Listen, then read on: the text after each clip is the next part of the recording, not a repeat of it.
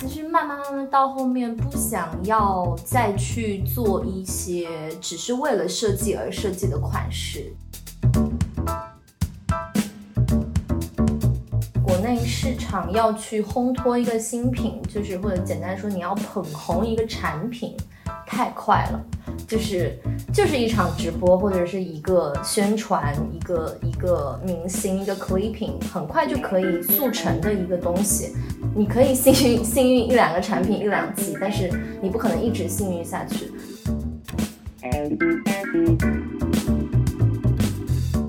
欢迎收听《工作室呵呵》第二季，《工作室呵呵》是由 LP 出品的一档独立播客节目。每期我们都会携手一位特邀主播，走访国内不同类型的创意工作室，挖掘大家的秘辛杂事，探讨品牌的发展与行业当下动态。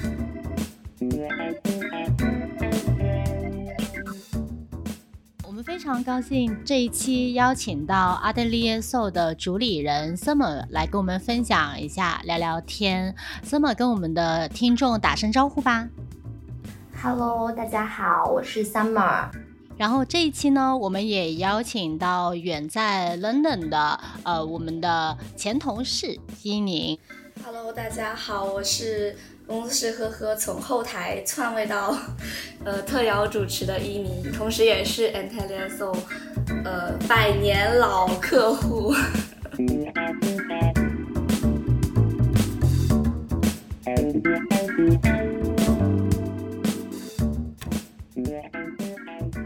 真的呀你是怎么跟首饰设计结缘的？你可以跟我们的听众先讲一讲吗？嗯，其实最早的时候就是从一个嗯大学生在大三的时候，对未来没有什么太明确的嗯期待，然后就想嗯，因为刚好我念的是建筑，然后平时会接触很多材料，所以就会拿一些建筑的材料来做一些小的 scale 的模型。那渐渐可能就发现说，哎，这 scale 的模型在饰品上。就是比较能有成就感吧，就它，呃，比建筑的一个长线的一个工作对我来说是一个更快有成就感的东西，所以就慢慢的大三做了一些呃小的首饰，然后小手工自己自己玩一玩，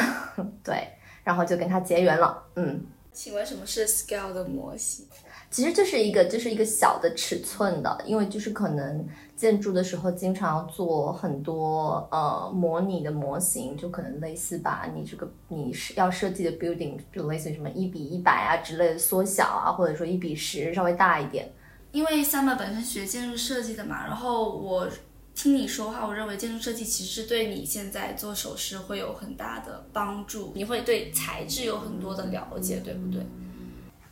嗯，对，在初期的时候，就当然正式的进入是就是首饰这个行业，还是有更多新的 explore。但是呃，前期的时候会对材料有一个比较基础，就最起码不会怕材料。就嗯，就该怎么说呢？因为已经因为这个学业 会迫使你日常生活中接触到很多材料。我就记得哇，但这个追溯起来时间好久，已经。快六年了吧，就那个时候可能有很多 workshop，然后很大型的机器，就是要切木头啊什么什么的。那嗯，如果没有因为要学这个学业，其实那一些机器对于你来说还是会有一些障碍感。我以为是建筑，因为学建筑可能会学习一些建模的软件。反而反而不会是因为我呃，就 Atelier 一直以来制作的一个观念就就不是通过建模或者说雕蜡这样的一个比较机械的过程，就不是说它不好，就是说这是一个很很大家都第一视角去接触首饰的的一个方式嘛。我作为主设计师的话，我们一直以来做产品都是先手工去呃把。嗯，就是我们一直强调的呼吸纹理去呈现出来。那像这种纹理的打造过程，它不是敲打，也不是呃。雕蜡、雕模雕出来，或者说把蜡溶解等等，就不是通过嗯，我该怎么形容呢？不是通过另外一种手法，而是它很自然的，呃，用一种叫做 pewter 的一个金属，很自然的在它两百五十度的一个熔点的时候变成液态，那它会自然去凝结各种各样的纹路。对，就是所有呃三四年下来，所有的设计基本上都是先以这个东这个基础原则开始去构架所有的系列产品的。为什么会那么追求呼吸纹理呢？嗯，这第一我们会把它定义成呼吸纹理，就是因为这一些所有留下来的一些凹凸的纹理，其实就是这个金属它在呼吸的，就是它就像它是一个自己的生命体，它自己在呼吸，所以它自然而然的留下来一个痕迹。然后再来，可能也跟整个创作的过程有关。我们整个创作的起端，也就是呃灵感的这个来源，更多的是源自于书籍嘛。那嗯，其实书籍中。所有的人物形象也好，或者说是作者的一个嗯想要表述的状态也好，也是非常鲜活的。就我们希望它是一个带故事性的，就是嗯，它是在讲故事的，它并不是一个很单纯的产品。其实“呼吸”这个词对于一些嗯跟我们合作很久的一些伙伴来说，他们会觉得它是跟记忆有关的，就是嗯。它会有一点像在唤醒你记忆中的某一个东西。呃，我喜欢 Atelier 这个牌子，就是因为呼吸纹理，因为它会有一种不规则的形状在里面。我不是像一一块一块很规则的那一块样的金属一样硬邦邦的就杵在那儿。然后另外一个也是，其实我跟 Atelier 就是也可能我作为一个消费者，我也有很多自己独特的记忆。就比如说，我有一款呃，你们的耳环，其实我跟那一款耳环是有很多个人记忆在里面的，它被我称之为幸运耳环，因为我升 UAL 的面试的时候戴着那一款耳环，然后我来小唐这儿面试的时候也戴着这款耳环，然后最后都成功拿到了 offer。确实，因为就是，嗯，我们其实慢慢慢慢到后面不想要再去做一些只是为了设计而设计的款式，就是，嗯，它最终还是要迎合在生活里的场景的。那我可能没有办法去想象到每一个具体的场景，但是最起码像刚刚说的，就是我们可以大概去估计，因为自己也是消费者，我们平时也在买东西嘛。那我们会回归到自己的本身，呃，我为什么会想要花这样的价位去买这样的一一个一个一个产品？对，我们会去就就是慢慢慢慢，我们会通过这一些角度去把产品更的变得更完整。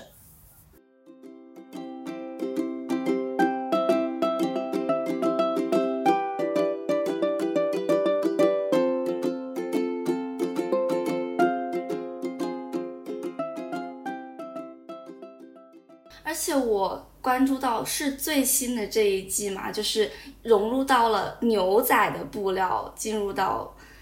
呃整个跟银饰结合的情况下去做的一季新的产品。你在这个开发的过程当中，嗯，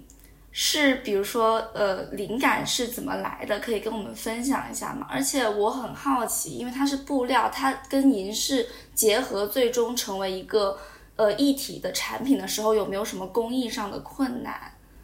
嗯，先说说为什么会选牛仔吧。其实也挺飞来，这叫什么呢？嗯，也不知道飞来横祸，就就是突突发奇想办，因为确实有种给自己挖了一个坑的感觉。因为其实后期我们在生产上面的时候，因为嗯。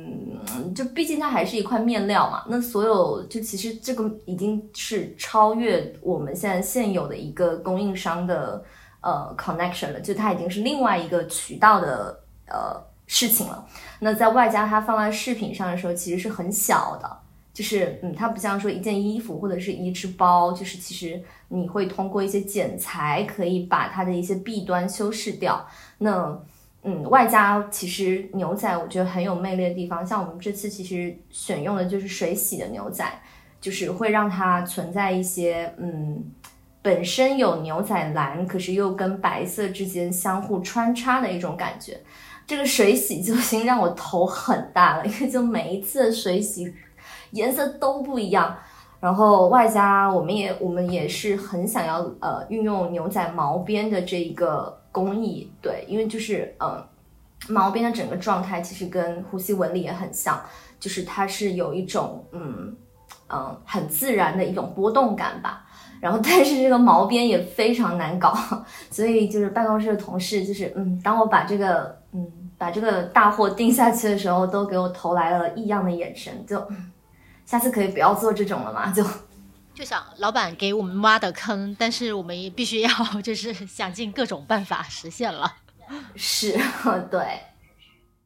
材料它其实很多时候它既有独特性，但是它也是不可控性的。那这个不会是一个难点吗？你有考虑怎么让这种不可控性在一个就是你可以去在呃可控的范围内去复制它，或者是说让它更具有商业性吗？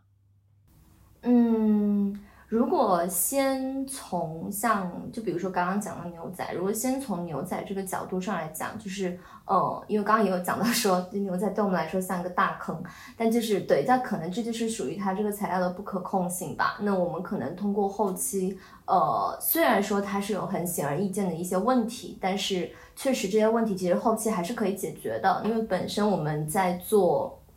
产品用的这个就是做样品的时候用的这个材料，就是 pewter 这个合金，它本身也是呃，为什么它会流入，就是会有我们现在一直在强调的这个 DNA 呼吸纹理，也就是它在不可控的情况下，呃，自然自然留下的。那但是我们在它其实就有点像抽象派吧，就是在我们在它不可控的状态下，我们通过经验，通过一些手段，但是让它变成一个可控的美。就是呃，这个过程是我觉得我们一直在坚持去呃探索的过程。在配饰这一块，呃，说实话，在国内，在你看来，你觉得在国内它是还有一个很大很大的呃，就是挖掘的空间吗？还是说它已经是一个饱和的市场？饰品市场虽然说现在大家眼睛里面看到它是很饱和，那我们自己也会很感受到它的饱和程度。但其实说实话，新的品牌起来很快就被洗刷掉了。就如果他没有自己很坚固的信念，跟他想要坚持的东西，他很快做一两季，就是他卖两个单品很快就没有了的。消费者只会记记得他的某两个单品，但他不会记得这个品牌，他跟这个品牌是没有粘着度的。所以就是，所以反而我会觉得啊，饱和之余，嗯，你也还会下，就是下一轮就，嗯，话是不可以说这么早，但就是我我觉得饰品其实这个饱和只是暂时的一个泡沫。其实除了配饰以外啊，还有一些像是呃我们的生活方式的一些产品的品类，都有非常多新的品牌出来。那么他们呃就是可能两季啊，三两季就没掉了。你觉得呃核心的原因是什么呢？我觉得可能更核心的原因是跟国内的这个市场有关，因为嗯，国内市场要去烘托一个新品，就是或者简单说，你要捧红一个产品，太快了，就是就是一场直播或者是一个宣传，一个一个明星，一个 clipping，很快就可以速成的一个东西。如果你有这个运气，你抓到了这个板块，呃。你的产品会一下子变得非常非常能够吸引人的眼球，那，嗯，但是在这个当下，就是我们一直很坚信的一个点是在于说，幸运不是白白来的，就是嗯，你可以幸运幸运一两个产品一两季，但是你不可能一直幸运下去，所以就是要一直通过自己的反思，然后一直根据嗯。就其实前两年会有人问我说，那你们会不会根据市场去改变你的设计？我会很笃定说，我才不会啊！就我就是做我想要做的设计的，对。但不得不说打脸，就是嗯，我们这两年慢慢开始是会结合一些大众的需求也好，或者说呃价位上的一个分析也好，去做更完整的产品。那这个过程是通过时间沉淀下来的，所以就是嗯，所以我刚刚会说。嗯，会说这是一个饱和的泡沫，就是两三季你可以做得好，那我们就且看一下吧。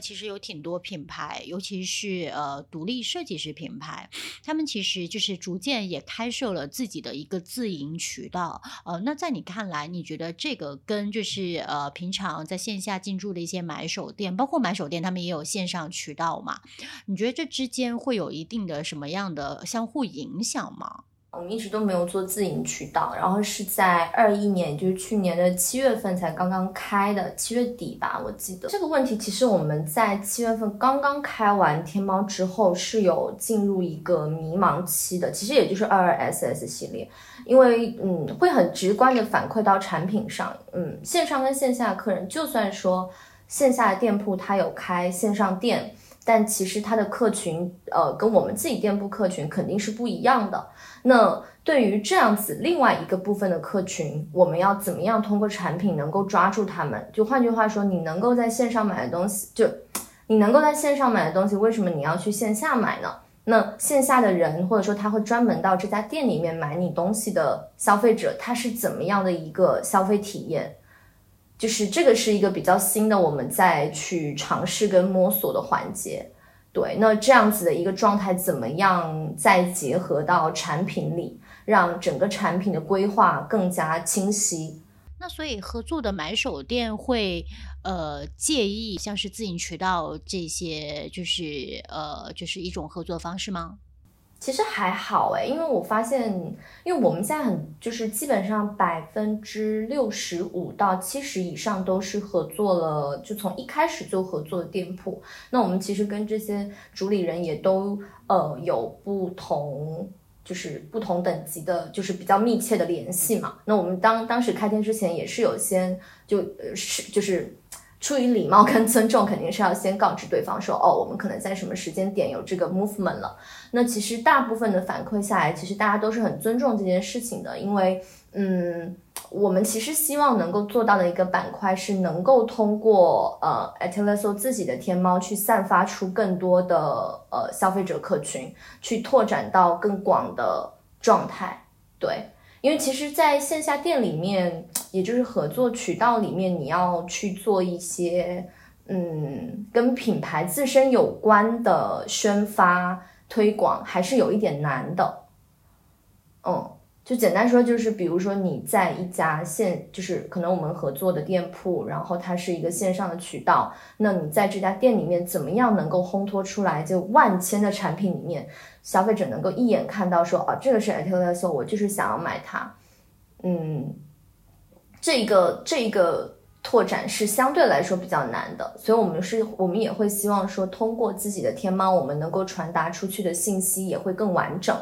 很多的买手店，他们也有线上的这个销售渠道啊。呃，主推的产品上有什么策略性的不同吗？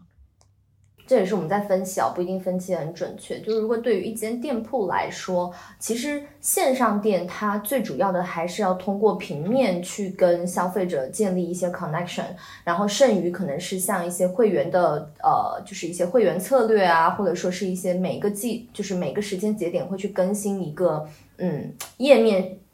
怎么讲呢？消费页面就可以引起消费者的共情，他会觉得说，哇，我好像进入了一间店，我很有一个购买的冲动。那对于线线上的呃我们合作渠道来说，其实它这个呃购买冲动，它是营造全店的，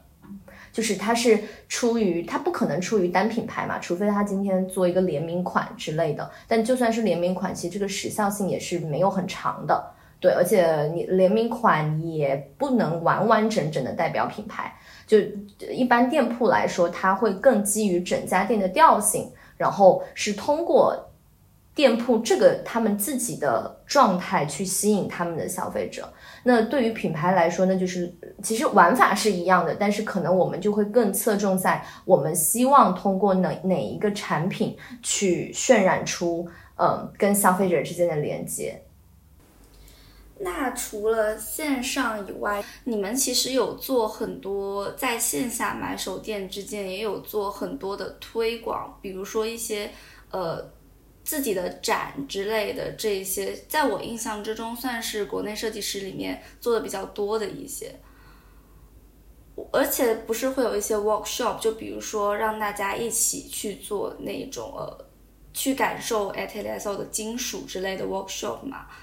所以嗯，这些会给你们带来一些比较好的反馈吗？会有的，会有的。就这个，其实我们不管有没有开线上，我们自营渠道都还是会坚持做的。就是我们是非常尊重跟也非常保护呃珍惜我们跟所有渠道方的一个合作关系的。对，那所以我们会尽可能的，就比如说像刚刚说到一些互动的环节，那这个环节我们也会在每一季里面都会有 running 新的。然后我有观察到，有时候其实你们线下呃展览的时候。会有售卖一些除了饰品以外的东西，或者是可能作为 VIP 的礼物去赠送，就比如说一些香薰、蜡烛之类的，是不是？呃，这些也有作为你们的产品呢？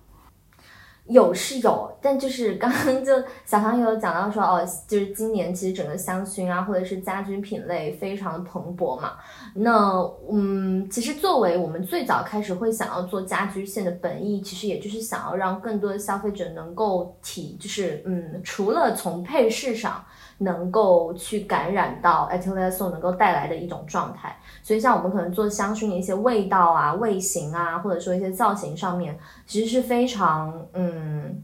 非常主观的，就是就是其实就是就是我今天想要什么样的这个状态，我就把它呈现了。所以其实它作为产品来说，还是那一点，我觉得嗯呃，我们现在不会很轻易的去，我们会做。我们还是会做，但是当我们真的要把它拿出来做售卖的时候，或者真的要把它作为一个很完整的 collection 的时候，我们现在会更谨慎，就是会呃做好更好的背调、更好的调研，让这个产品是真实的可以在这个 market 里面呃去去生存的，因为毕竟嗯。I t l 还不算是真的做到很完整的商业设计品牌，就是它可能现在还是一个比较嗯，设该怎么形容？设计师工作室这样的感觉吧。你们有考虑过往就是呃更商业化的这个方向发展吗？我们其实会希望它能作为一个新的商业设计师品牌这个角度，对。就呃，但并不是代表说它会从产品上变得商业，或者是它会从内容结构上变得转那个商业，因为这个还是就产品跟内容结构还是嗯整个 a t l s o 非常核心的部分，而且是这么多年以来我们觉得嗯最需要去坚守的一个部分。那可能刚刚说的这样的一个嗯。商业设计师品牌的这样一个路径，会更结合到呃呃我们当下的规划上面吧。你怎么来去定义商业设计师品牌呢？然后以及独立设计师品牌，也就是可能 maybe 目前的这个就是阶段。嗯，因为我们也是在，我们其实是在一个摸索的阶段嘛。然后我们现在现有的摸索阶段，其实还是蛮靠自己的，就是。没有没有没有借助太多的外力，那我个人会觉得，其实第一点还是作为主理人，就因为我们有三个主理人嘛，那其实呃嗯，大家在刚刚开始做这个东西的时候，就是原本最初也只是把它当做一个嗯，就初心很简单，就只是想要把这个产品推出去。那可能作为那个阶段的时候，我会把它定义为它叫做独立设计师品牌，因为它是设计师的品牌。就是，嗯，它是关于，就可能这个设计师不是说我一个人，就是它是关于这一个小的 team 做出来的品牌。那可能慢慢慢慢，我们大家会在，呃，虽然工作内容不一样，但是我们可能会集中在一个步伐上面，希望它可以让更多的人看到。那如果你要去做这个拓展，你要去做这个破圈的话，嗯，势必在各个环节上都是要做一些调动的。就我现在也说不清楚到底具体是什么哈，就因为我们其实也还是在摸索的过程中，对。但嗯，我会理解，嗯，最起码中间有一个很必要的环节是，嗯，这个品牌就不再是你个人的了，就是嗯，它是一个集体，它是一个呃很完整的一个嗯，就是一个集体的产物。对他不可，就换句话说，不可能在呃用非常主观的理念或者主观的因素来去操盘它，它是需要有带有客观的呃条件反馈分析，呃一起去 running 的东西。现在你们工作室设计工作室主要主要是 base 在厦门，对不对？嗯，但是 Rico 还有呃 Olivia 他们是不是不在厦门？Rico 是在上海。对，然后奥利是在广州。嗯。像你们这样子的工作模式，就是有是基于什么最后去决定呢？或者是有什么好处或者是坏处呢？基于也没有办法把三个人拢在一个地方，就三个人很习惯于各自城市的生活方式。那好处可能就是在于说，我们能够更独立的思考吧，就是大家接受的讯息不会只是拘泥在一个一个频道上，就是是可以更加有碰撞的。那肯定是有困难的，因为呃每个人的想法都很快，每个人在每个阶段想要去产出的东西，虽然大方向是一致，但是细节上不一样，还是会导致一些决策上的不一样。所以就是要一直沟通吧，嗯。所以，summer 平常，呃，你还会有些什么，就是找灵感的一些小窍门吗？或者是你喜欢做什么吗？嗯，其实我很宅哎，而且特别现在，嗯，之前就喝一杯吧。就我工作期间是不会喝酒的，因为因为我还蛮喜欢保持很清醒的状态，因为。每天工作时间就这么一丁点，那在这个时间段，怎么样能够把今天要做的所有事情都安排好，然后都有一个落实，然后但下班了以后就是完全 totally 不一样。下班我是手机基本上都不会看的，就是我就会放得很远。所以如果一般来说就一不小心要约一个晚上的会，我都会说，嗯，不然我们还是约白天吧。就 就是我我还挺排斥下班以后还还要再继续看手机这件事情。对，那如果是灵感窍门的话，其实就是书籍，嗯，就是嗯，我觉得这是一个，但我看的书就是很窄，就是我我其实看不了，我就不怎么看小说，就基本上我可能会更多的是一些可能诗人的自传，或者说嗯一些一些偏。偏哲学类的自传之类的，就换就这样讲，好像就是嗯讲的很大，但是就是嗯这类型的书籍能够给我一种给另外一个维度的人聊天的感觉，就是嗯我也不看电影，就可能大家会觉得说设计师可能要嗯嗯嗯怎样怎样，就平时如果大家约我去看电影的话，我就会选择那种科幻类的或者是。娱乐性质比较强的，就我会，因为前段时间金鸡还在厦门做了首映嘛，就还挺多篇幅的。然后我也是提前，就是嗯，想冲着一颗文艺的心买了许多票，然后最终就一场都没看。最终所有的票，要么就是工作，要么就是要去喝一杯，全部都冲掉了。那最后想问一下，我们工作室会和一个保留问题，就可能。呃，有没有推荐其他的工作室，我们可以去拜访，跟他们喝一喝，聊一聊的？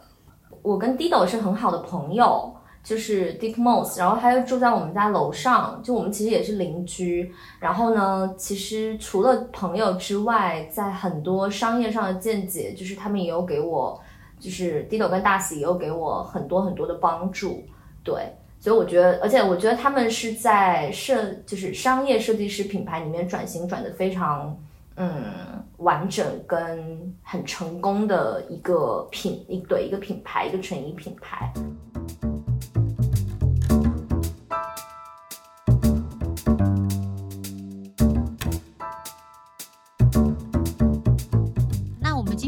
就是呃聊的差不多，然后也谢谢 Summer，就是来做客，跟我们大家分享阿德烈兽的背后的一些故事。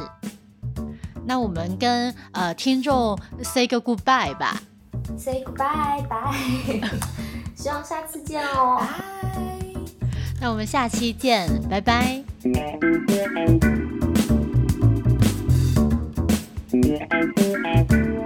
大家如果对本期节目内容感兴趣，欢迎订阅 Le Passage 的公众号和同名微博 L E P A S S A G E，来了解更多有关的图文资料。工作室呵呵第二季已上线网易云音乐、喜马拉雅，在苹果 Podcast 和小宇宙等泛用型播客平台也能搜索到我们。我们下期见，拜拜。